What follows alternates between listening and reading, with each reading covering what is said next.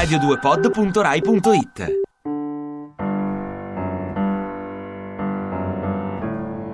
Marinai, Profeti e Balene, un programma di Vinicio Capossela a cura di Gerardo Panno, regia di Andrea Cacciagrano. Oh, gli empi si alzeranno con gli occhi sporchi di sonno intorpiditi, penseranno di sognare, ma si dovranno pizzicare per comprendere che è vero, che è l'ora in cui la nave sta arrivando. E allora a mani alzate verranno incontro a che chiedete, ma urleremo i vostri giorni già sono contati. E il mare si richiuderà sul Faraone e le sue genti, essi come Golia saranno vinti.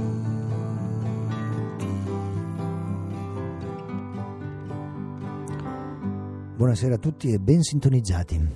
Questa sera la nostra pillola marinaresca tratterà di rock biblico.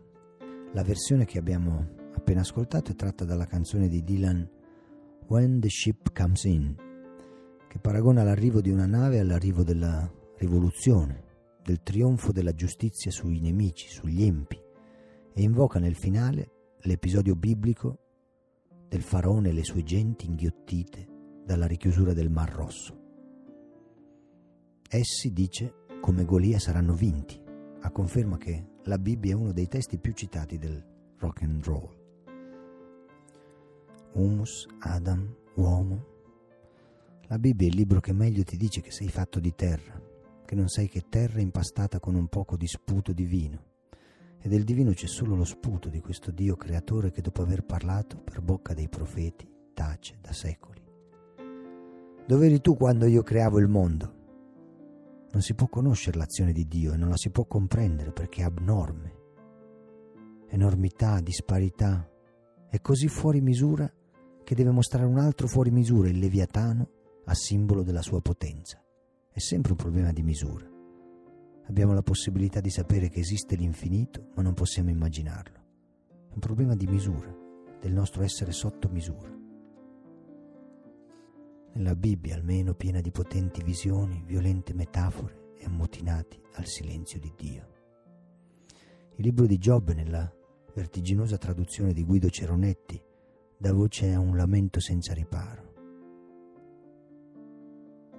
Scrive Sergio Quinzio: nel terrore assoluto di Giobbe, Iob, devoto, giusto, crollano le regole sacre che cercano di giustificare il dolore con sottili e tragici equilibri di responsabilità, di espiazioni e di perdoni. Di fronte al grido di Giobbe, tutto quello che la tradizione sacra può dire per lodare la giustizia e la misericordia di Dio, oppure l'ineffabilità della sua misteriosa sapienza, e vaniloquio.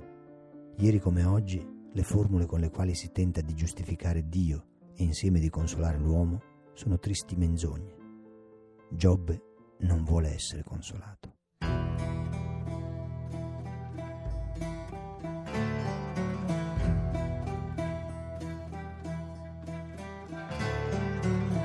Un uomo era in terra di Uz.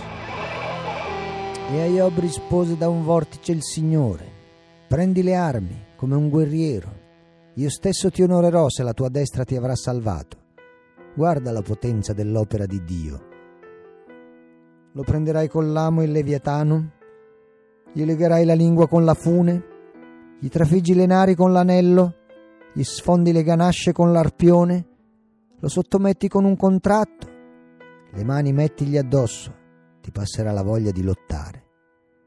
Dai suoi denti esce spavento, il suo sternuto è una fonte di luce, i suoi occhi sono le palpebre dell'aurora, escono fiaccole dalla sua bocca, fa ribollire come caldaia il fondo degli abissi, ne fa un vaso d'unguenti.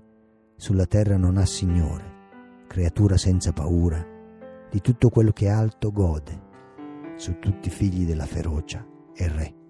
E se la balena è la potenza di Dio, così come viene mostrata a Iob, Acab, come Ulisse, vuole mangiare la mela della conoscenza, sconfiggere la potenza di Dio, e forse per questo Moby Dick termina con la citazione del libro di Giobbe: e io soltanto mi sono salvato per potervelo raccontare.